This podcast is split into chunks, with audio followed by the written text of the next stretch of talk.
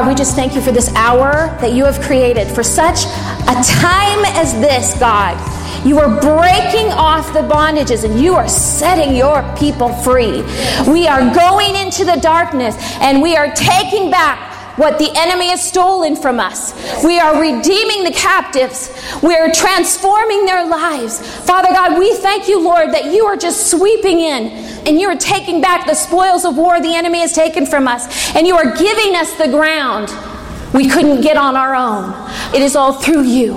We thank you for this day and we ask you to empower us with your, your glory, your word, your presence, and your love. In Jesus' name, we cancel every assignment of the enemy. And we say, Go. You are not welcome here in this place in Jesus' name. We pray, God, that every person here would leave with a revelation that they didn't have when they came in.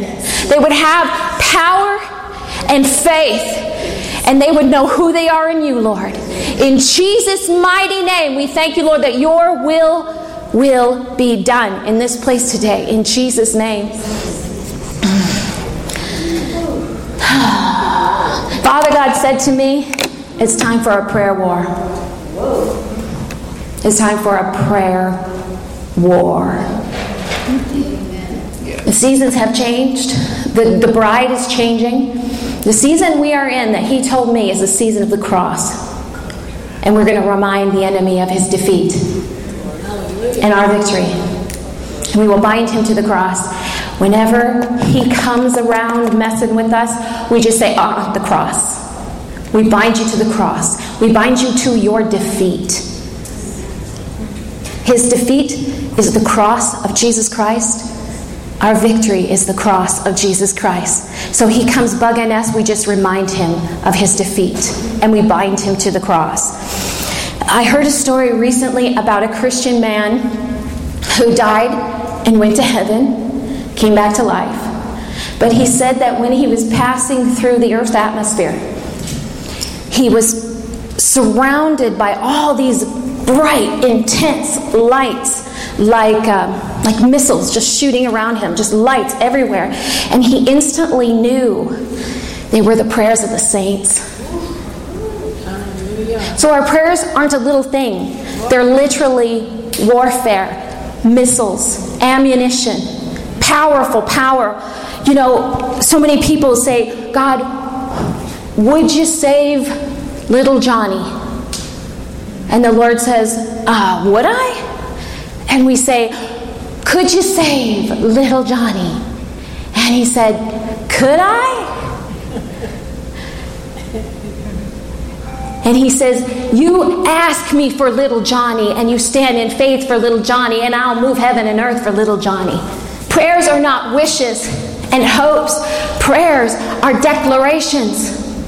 And their power, their petitions and declaration. And the intercessors, praise God for the intercessors. The intercessors are the legs that the church stands on. And intercessors' prayers are like God hearing from the commands of his generals. He is not hearing wishes. He's saying, What do my generals want me to do next? So we've entered the season of the cross and we have to fight unbelief because what's left from the battle that we've come through hangs like unbelief and doubt.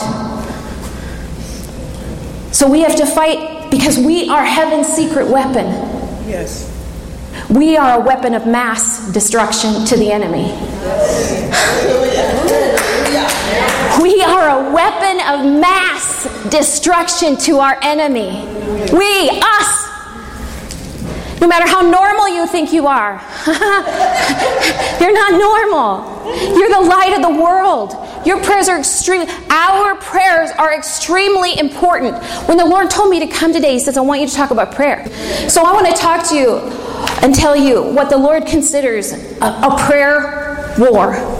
In Isaiah 36, the king of Assyria, his name is Sennacherib, but I call him shenanigans. Call him the king of shenanigans because that's what he does. Oh, he's just so terrible. He had an enormous army. He had hundreds of thousands of soldiers. He had so much money, so many chariots, so many horses. He was literally undefeatable. He was undefeatable. Everywhere he went, he blew them away. He was he betrayed right and left. He, he slaughtered people right and left. He was unstoppable in the natural. And he had defeated everyone around them. And then he came to Hezekiah, the king of Israel. Hezekiah took over the throne from his dad. His dad wasn't very good. He permitted all this idol worship. And Hezekiah came in and he reestablished the temple of the Lord and he got rid of the idols of Baal and, and he cleaned house and he, he loved God so much. But he didn't have a big kingdom. He had thousands, not hundreds of thousands of soldiers. All he had was God. That's all he had. He didn't have money, he didn't have military might. He just had God. So the king of Syria comes in and he pours out all his threats on Hezekiah. And he intimidates him and intimidates him. And he sends his messengers telling, mocking Hezekiah's faith. Mocking him, reminding him of how small he is. He's nothing. And that's what the enemy does to us. He mocks our faith. He reminds us of how small we are. And he intimidates the body of Christ. And that's what he was doing to Hezekiah. He humiliated him in front of his people. And he even lied and he said, God told me to come here and to destroy you all. I'm sent by God. God is on my side not your side. And he said these words in uh, Isaiah 36. I know this will make you mad. We'll start in verse 14. It says, This is what the king says Don't let Hezekiah deceive you. He will never be able to rescue you. Don't let him fool you into trusting in the Lord by saying the Lord will rescue us. Don't listen to Hezekiah. These are the terms of the king of Syria. Make peace with me. Open the gates and come out. Then each of you can continue eating from your own grapevine and fig tree and drinking from your own well. Then I will arrange to you to take you to another land like this one, a land of grain, new wine, bread, and vineyards. That's compromise. Don't let Hezekiah mislead you by saying, The Lord will rescue us. Have the gods of any other nations ever saved their people from the king of Assyria? What happened to the gods of Hamath and Arpad? And what about the gods of Shenarphan? Did any God rescue Samaria from my power? What God of any nation has ever been able to rescue its people from my power? So, what makes you think the Lord can rescue Jerusalem from me? And when he was done terrorizing them, they tore their clothes. They were devastated. They were in anguish. They knew he was right. He had everything and they had nothing. They were terrified and they ripped their clothes. And all that Hezekiah could do was go to the Lord. Hezekiah prayed. In Isaiah 37, 16, 20, this, I think this is probably one of the most powerful prayers in the Word of God. He said, O Lord of heaven's armies, God of Israel, you are enthroned between the mighty cherubim. You alone are God of all the kingdoms of the earth. You alone created the heavens and the earth. Bend down, O Lord, and listen. Open your eyes, O Lord, and see. Listen to the king of Syria's words of defiance against the living God. It is true, Lord that the kings of Assyria have destroyed all these nations, and they have thrown the gods of these nations into the fire and burned them. But of course, the Assyrians could destroy them. They were not gods at all. Only idols of wood and stone shaped by human hands. Lord, O oh God, rescue us from his power. Then all the kingdoms of the world will know that you are alone, our Lord, our God. Amen. What he did was he praised God and he reminded himself of who God was. He reminded God of who God was. And then he humbly said, I don't have anything but you, and if you don't help me, I'm sunk. Amen. But you've got to make your name, you've got to defend your name Because his attack isn't against me, it's against you. Yes, He's saying that you're not as powerful as his gods. But they're a God of wood and stone, and you're a God of spirit. Yes. And there's no stopping you. And I want you to prove it. I want you to come to this place, and I want you to stand in the gap for me and show him your might. Yes. and here's what happened. As he was praying, God spoke to Isaiah. And Isaiah got a word from the Lord for Hezekiah. It says, This is what the Lord says about the king of Assyria. His armies will not enter Jerusalem, they will not even shoot an arrow at it. They will not march outside the city's gates with their shields, nor build banks of earth against its walls. The king will return to his own country by the same road on which he came. he will not enter the city, says the Lord. For my own honor and for the sake of my servant David, I will defend this city and protect it.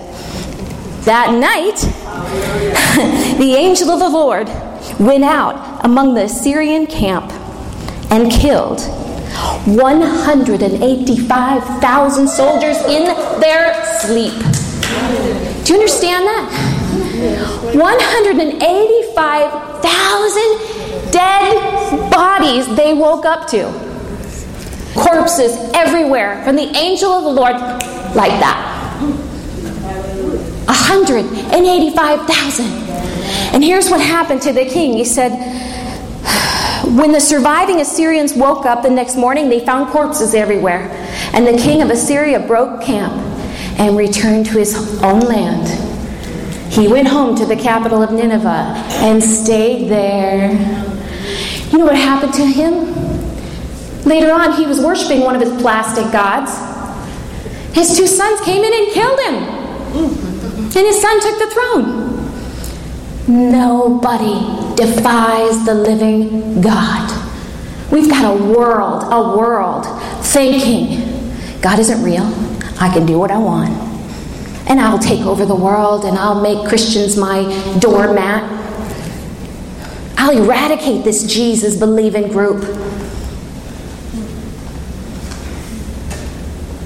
But they don't believe in our God. But our God is real. Yes, He is. And they don't understand that prayer works. And they keep trying to make up reasons why things happen. But you know what? It is prayer. Prayer. It is the people of God praying.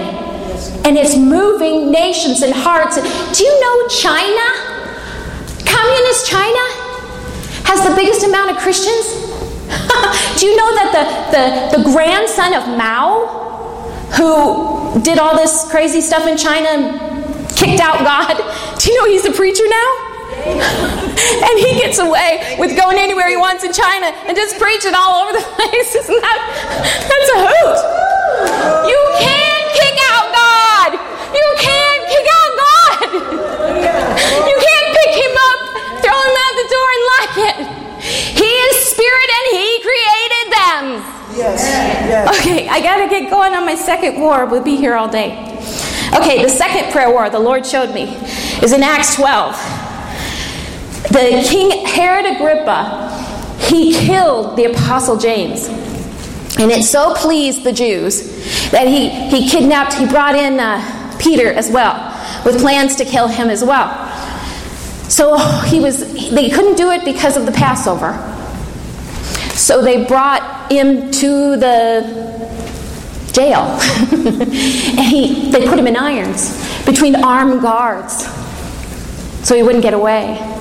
You know, these Christians, they're slippery. They intended to kill him, just like they did James. They thought it'd be easy. But what happened was a small band of intercessors got together and they started storming the gates of hell for Peter's deliverance. Yes. They met in a little home and it was a small group of people.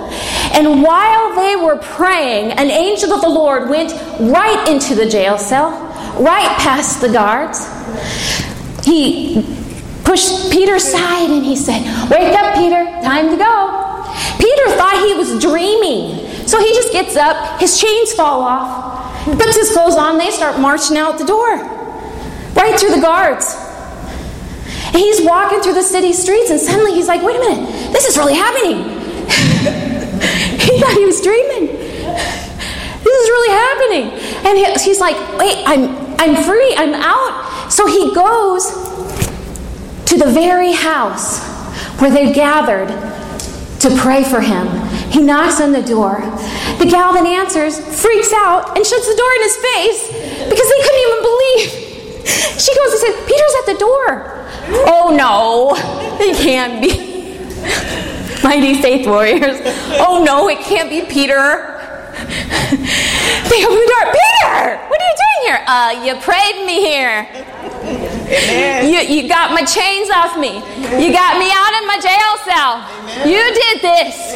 A small group of believers, believers, just dismantled all the plans of a king Glory to God. Who rules the world. Intercessors rule the world. Well, God rules the world, but He does it through him. And later on, King Agrippa, he was speaking to a group of people, and they were so marveled by his speaking that they praised him and said, You're of God. And he said, Oh, yes, I am. And he was immediately eaten by worms and died. So it wasn't Peter that died, it was the man that wanted to kill him. All because a small group of believers got together and commanded and declared, asked that the Lord come in and defend his own. To show himself to be God in this place. A small group. Hezekiah, one man. This, in, in chapter 12, a small group of people. So now I want to tell you about my favorite prayer war. It is just the most amazing thing.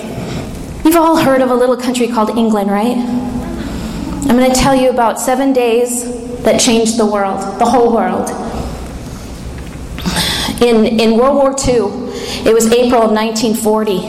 Very few people could believe that Hitler would just easily invade the countries of Denmark, Norway, Belgium, Holland, and France, and they would all fall to the German invaders. It happened so quickly, it, it rattled them. That's what they wanted. They wanted it to be lightning fast so it would devastate their psyche. They would feel defeated. And so they, they came in, they took over France, they took over Belgium, and they had the, the Allied army trapped on the, shores, shore, on the, the shores of France in the city of Dunkirk. Everybody heard Dunkirk?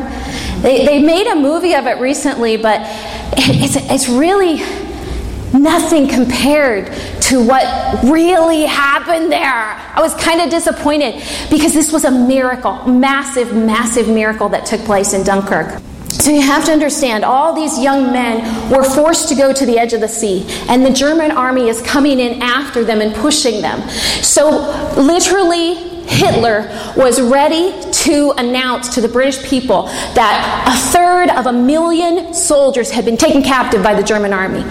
He was thinking, this is what I'm going to have to, to do. They thought they were goners, except for King George. King George VI was a believer. This is uh, Queen Elizabeth's daddy. He's a believer. He called for a national day of prayer. This is the first of seven days of prayer. He called for the nation to pray. They prayed in such desperacy, such numbers. There were lines coming out of churches. They have photos that show the lines of people coming. You, you couldn't even get into a church, it was so full. They were desperate, and they, like Hezekiah, all they had was God. They were facing annihilation and invasion. And, and, and Winston gets so much credit because they don't want to really give credit to what really won that war.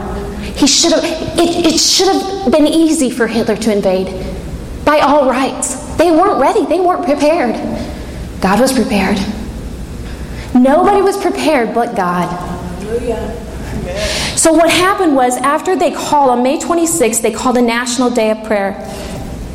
By evening, a call went out for as many boats of all sizes to come in and to cross the English Channel and rescue the soldiers on the beaches. And 800 vessels showed up, large and small. because they couldn't get their ships close enough because they would bomb them. So, and they, and honestly, they didn't have very many ships, so they didn't really want to risk it. So they're sending these civilians over by the hundreds across the English Channel. Now, here's the amazing thing. For some reason that no historian can find out, Hitler halted his troops. He halted his troops for three days. They had them in their sights, they had them up against the, the ocean, and he stops. For no apparent reason. Yeah. God just says, uh, Hitler, you gotta take a break. Let's take a weekend. So for three days, his whole army stops. And the Luftwaffe couldn't fly because of a storm. So that gave our boys, or I say ours, the Allies, time to, hey, I'm English. He gave them time to get to the, the banks of, of the English Channel, and they're waiting there while all these ships, and when the ships came over, the tiny boats came over, that the civilians were coming to rescue them, suddenly the skies cleared.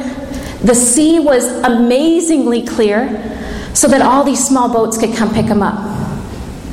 Winston Churchill believed, he hoped he could rescue 25,000 soldiers before they were killed. He rescued 338,000 Allied soldiers. That's my God. Over and above, like you can't even imagine what God's going to do for you. Say it to yourself again, because it sounds like numbers, but they're lives. 338,000 soldiers got picked up and saved by 800 boats across the English Channel, and God halted the, the, the German army so they could do it. They could have annihilated those boys, but our God Hallelujah. and prayer. Yes. Hallelujah. So that was such an amazing thing that happened. It totally came in like a breath of wind to the, to the British people, to the Allies. They marked it as a day they called a, a national day of thanksgiving. Churchill himself called it the miracle of Dunkirk. And that's when he stood before his people and he made that historic speech said we will defend our island. We will fight on the beaches. We will fight in the seas. We will fight in the field. We will fight in the air. We will never surrender. Now you got to understand men are men but when the power of God comes on them to encourage a nation, He comes into even Winston Churchill and blows the British people. And all of a sudden they know whatever it takes, we will not give up. We will defend our island. And it totally empowered them to stand and fight and believe. And suddenly, prayer was so valuable. God was real to them, and they needed Him. This is England. This wasn't that long ago either. So on the second day of prayer was August 11th, 1940. The king called for another day of prayer. They didn't know that Field Marshal Goring, the Nazi General Goring, was planning to commence his first stage of battle over Britain. Okay, that's the they were they they were coming in with the the London Blitz over several months they brought in all these airplanes and they literally destroyed 60% of the city of London. The beautiful city of London. They just annihilated tens of thousands of people, children and women, killed in this blitz. But here's what happened. As Goring was ready, ready to launch his battle against Britain, they were able to put together a small contingency of fire pilots. They, they, did, they weren't prepared, and they had the best Navy, but they barely had an Air Force. So they built up the RAF and brought in these young men to fly it. Here's what happened though the British went out to fight the well trained Nazi flyers, and they killed 180 of them. So, and by day three, the, day, the, the third day of prayer, that was September 8th, 1940, Parliament this time asked for another day of prayer for the nation because they were so desperate. During this time, many people across Britain saw angels all over the country. This time, when the Nazis sent their, their bombers, surrounded by these fighter pilots, and the little RAF guys came out, and they still managed to shoot down 185 Nazi planes with relatively no losses. Isn't that amazing? They wanted to, they wanted to totally annihilate any hope that Britain had before they even landed on the shores of, of Britain. Air Chief Marshal Dowding of, of Britain's military, he said, I will say with absolute conviction, I can trace the intervention of God, for humanly speaking, victory was impossible. This is a military leader. Uh, Nazi General Goring had prepared at that time invasion barges stationed at Bremen. But a great storm rose up and blew them all away. Whoops! That's just like the devil. He goes to so much trouble, and then we just blow him away. Sorry. Not really. Sorry, not sorry. So the invasion of Britain was postponed. okay, now the fourth day of prayer was March 23rd, 1941. No one knew at that time that Hitler had planned another invasion uh, time to come, but King George, he planned another day of prayer. That night, there was an earthquake created by the waves with terrific gales that blew Nazi ships 80 miles off course. That same week, Yugoslavia, which had surrendered to Hitler, changed its mind and organized resistance instead. Ethiopia was liberated from Mussolini. The British Navy fought the Italian fleet in the Mediterranean. Italy lost many cruisers and destroyers, and the newest battleships were badly damaged. There was no no damage to the British Navy, and no men were lost. The Ethiopian ports were liberated, and Hitler changed his mind. Okay, now you got to understand this. I, I, just, I just, I marvel at this. This, this is so God. I don't know why people aren't talking about this. This is so God. Hitler had, he had 60% of England destroyed. They had no, they had no air force to defend. They had very little. And he just decides to not invade them, but instead decides to invade Russia, his ally, who was Stalin, one of the meanest, toughest guys out there? Everybody tried to stop him, but he was the boss, thank God. he literally just decided, I give up. This island's too big for me.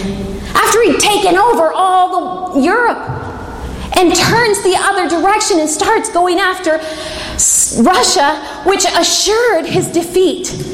Because in World War II, the only time the Germans came close to defeating the Allies in World War I was when Russia left the war before America came in. That's a whole nother sermon, which I won't go into, I promise. So you have to understand this.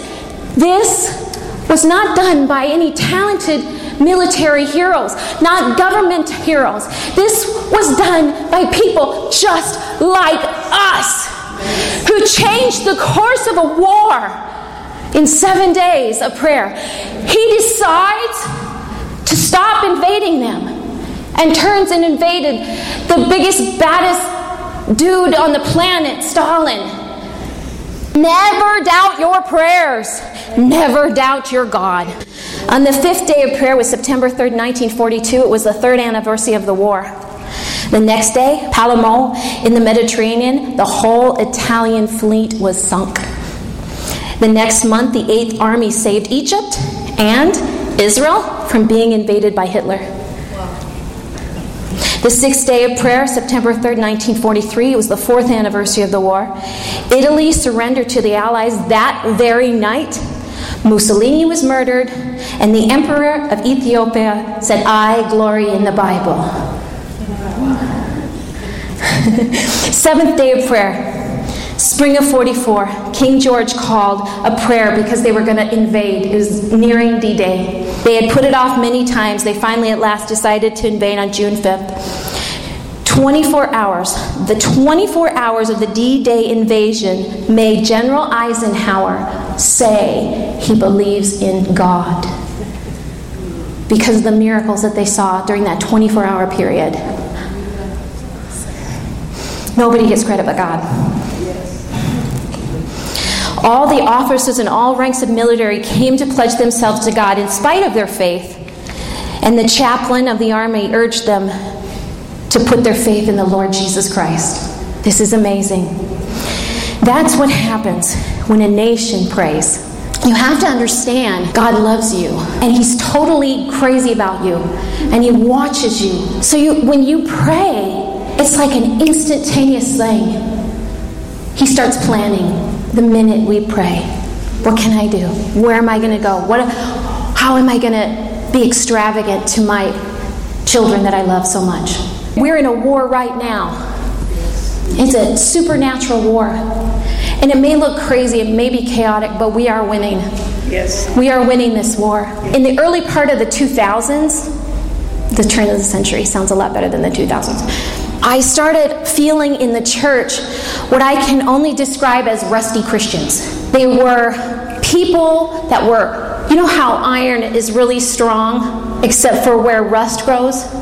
That's a weak spot. And so I've been in church my whole life. I'm 50 years old. That's 50 years of church. I was like born saved. Just about. And I've, I've seen a lot of things happen in the body of Christ, but it dumbfounded me what I was seeing the, after the turn of the century, after 9 11. You know, after 9 11, we went through that time where we're like, oh God, you're so amazing. We love you. We, we became more about God for a little while. And it was so surprising that it didn't take very long. And, and you'd talk to Christians and they'd be like, what is sin? You know, they are like walking zombies. And like, what is sin? What, what is abortion? Why do we care about abortion? Nobody cares about abortion anymore. You know, we're walking around like like a veil had fallen over the church. And every now and then you'd find someone who who was a firm believer and you'd be like, "Oh, you too? Okay, cool." We see that the world's in danger right now. We see it. We see it. And I remember, you know, I travel a lot. So when I was out traveling, not on planes, but only in cars, I would scream, Wake up your church! Wake up your church! Literally, the only hope of the world was asleep. And I was screaming, God, wake up your church! Wake up your church! Wake up your church! And for a long time, it just seemed like we would be desensitized to the next wave of sin that would come in and become normal. So I was praying for the church and I was screaming, and I know I wasn't the only one. There were many people who saw what I saw. And then I saw God started to ruffle the waves, and it would docile people. It would get them wake up for a little bit. And they're like, oh, we got to pray. And then they'd start to fall back asleep. And they just become complacent. And it was so demonic. And these people of faith were dulled in their senses. And it didn't hit them because the enemy was cloaking in something deceptive. And then I started to know about 2012, I started to notice um, we, we had an election that year. And I, start, I started to see people pray. And I got so excited. I thought, God, is this it? Is this it? Is it is? He said, If my people will humble themselves and pray, I will and seek my face and turn from their wicked ways, I will hear from heaven and I will forgive their sins and I will restore your land. But whenever God says if, you know the answer is no. Otherwise, he'd just tell you, yeah, it's going to be easy. You just you just do this thing. And, and everybody started to pray, and I got so encouraged and I was so hopeful. And then all of a sudden, I saw this meanness come over people. A lot of Christians, not all of them. We were starting to come together. But I just saw this meanness. And instead of speaking and declaring light to the darkness, we just cursed the darkness. And it was so angry. And we had seen miracles happen. But we got so caught up in emotion and anger and our rightness. And so nothing took place. You know, God will do whatever He has to do to wake people up, to wake His church up, because He loves us. Amen. And I don't know if there was a sleeping mama after they announced that boys could go into girls' restrooms. I don't know if any mama would stay asleep after that. So then I start to see, in the years following, I started to see movements of prayer happening all over the world for America. All over the world. Africa was praying for us. I had people contact me from all over saying, We're praying for you. We're praying for you. We're praying for you. And it's like even if we couldn't tell what danger we were in, they could tell. I had people from England telling me, You guys have to wake up. Don't let what happened to us happen to you. And they're fighting. They're fighting. It's not going to happen. It's not going to be a takeover of Christianity and they outlaw everything we say. So we started to see prayer wars happen all over and, and huge movements with hundreds of thousands of people. Uh, one was Azusa now in 2016, where over 120,000 people came in prayer.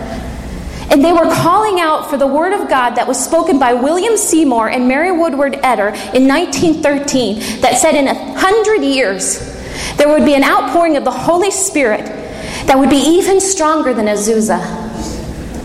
Azusa changed the world and it, it, it transformed the church.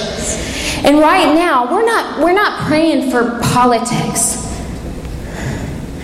Not, that's like eating a piece of gum and thinking you had a meal. We're not praying for politics. We are praying for an outpouring of the Holy Ghost that would redefine what politics is, redefine what the church is, redefine what miracles are. Do you know at Azusa, they had arms where there was no arms, just a socket, and they would have arms grow out? You know, Azusa was a little stable where they used to keep horses with a dirt floor. They had men and women of all walks and races and genders laying on this dirt floor, prostrate before God, calling out to God. There was no gender barriers, there was no race barriers, there was no money barriers, society barriers, there was no denominational lines. They just wanted God and they wanted more of Him. And you know what happened? The power of heaven came down on that little stable People standing back away from the building could see a funnel cloud where angels came up and down, and they could see them like they had constant access to the throne of God. That's the miraculous power that God is saying we will see even greater. So, what if we had Azusa all over America? What if we had heaven portals all over America? And I'm telling you this, and I want you to remember this. I didn't move here because I thought this was scenic country. It's hot. I moved here in 2011 because God sent me here. In fact, when I was when I was coming down to check y'all out, and I was kind of grabbing, I'm like, really, God, what could be down here that's so important? and I was coming down 45, and I was probably maybe just out, just coming in on Huntsville, after Huntsville, and I started to see it, and I started to feel it. By the time I restudied with her, I'm like, oh, I remember this, this feeling from my childhood. It's destiny.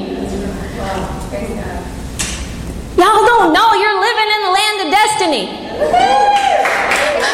we were praying for the fallowed ground, like the scripture talks about, around this area, and specifically the cut and shoot area, which need, we're the only Pentecostal church over in that area.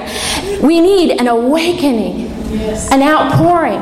So we were praying and we changed the name to Beulah Land, which means beautiful, beloved of the Lord, intended to be his bride. We thanked God for a new community. We pray for every church in town. So, so you have to understand that we're not contending for a certain amount of God. We don't want things to just get better. What we want to see is lives transformed. Yes. The Lord told me there's going to be a movement where suddenly the world will see that God is real. Amen. And there will be so many people who opened their lives up to a world of sin and devastation. So many people came out of the closet that I wish they'd stayed in. Because there will be such a great level of shame because they don't see it now. They don't see it. But then they will see it. And we need to be prepared to show them the way out of sin and shame. We need to be ready and to know what we're here for because they are going to need to know Jesus. Jesus is the shame breaker. Yes, he is. He's the life restorer. He's the new beginning. And they're going to want to know him.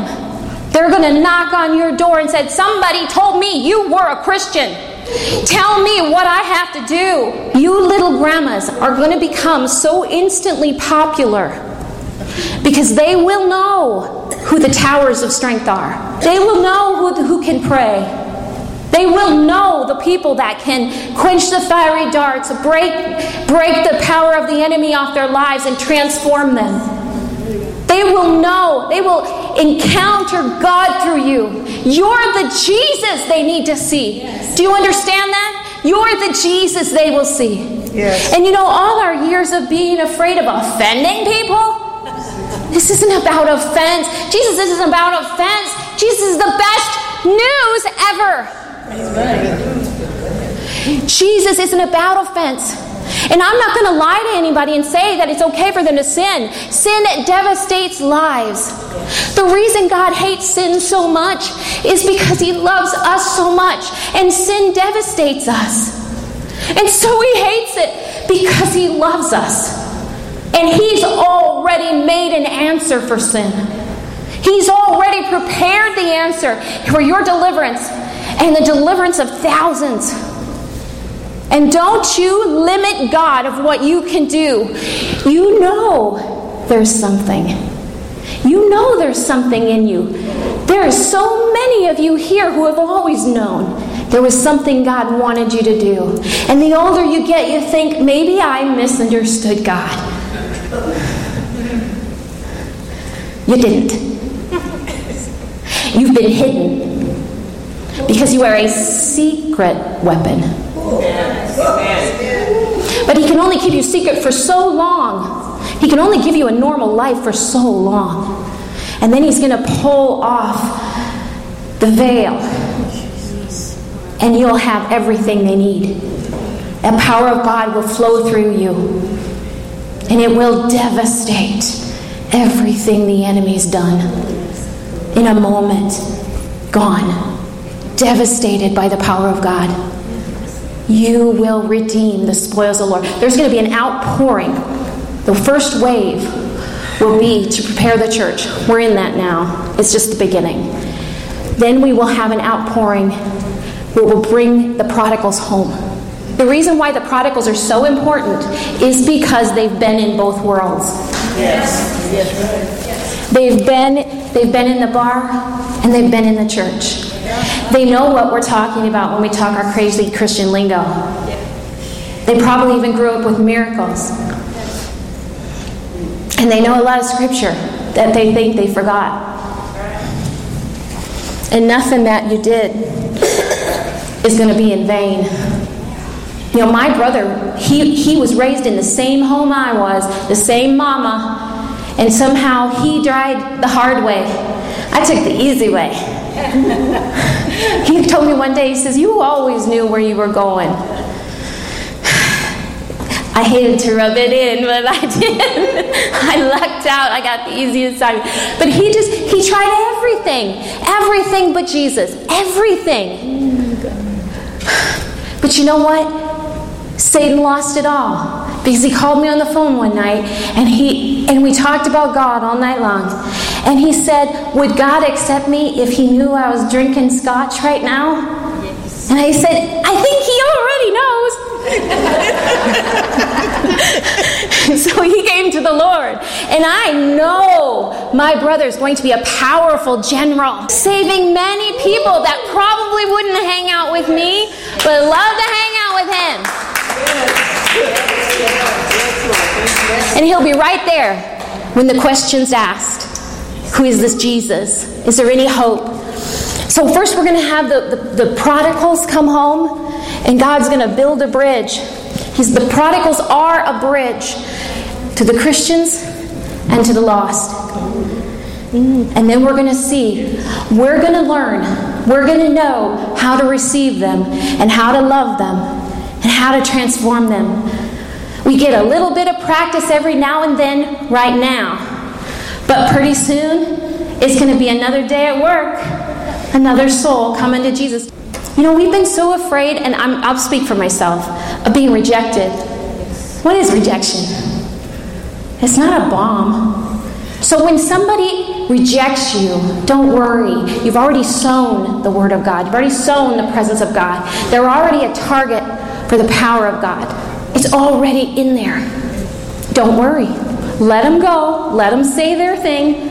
But you know the truth that the Word of God will never, ever, ever surrender. It'll never, never, never give up. Relentless, passionate pursuit for His sons and daughters who do not yet know Him. Jesus is the answer, He is our only hope. In Matthew 7 7, ask and it will be given to you. Seek and you will find. Knock and it will be open. We've read that so many times that we don't really understand. He means it. Ask Him. Ask Him. And, in, and this is what the Lord said. Let this be said of our generation here and now. He said, Psalm 107, 28 and 30. Then they cried to the Lord in their trouble, and he delivered them from their distress. He made the storm still, and the waves of the sea were hushed. Then they were glad that the waters were quiet, and he brought them to their desired haven. That's Psalm 107, 28 and 30. So, when we see the response to the chaos of the world, we live out Philippians 4 6 and 7 that says, Do not be anxious about anything. Do not be anxious about anything you see, but in everything by prayer and supplication with thanksgiving, not worry, not whining not hoping, not wishing, but in thanksgiving, as though it had already been done, accomplished. Let your request be made known to God. And the peace of God, which surpasses all understanding, will guard your hearts and your minds in Jesus Christ. So I want all of us, I want all of us to stand up. I want you to close your eyes and look to Jesus. And I want you to repeat after me. Father God, I want you. I give you my life. I want you to take everything I am. I want you to make me a brand new person.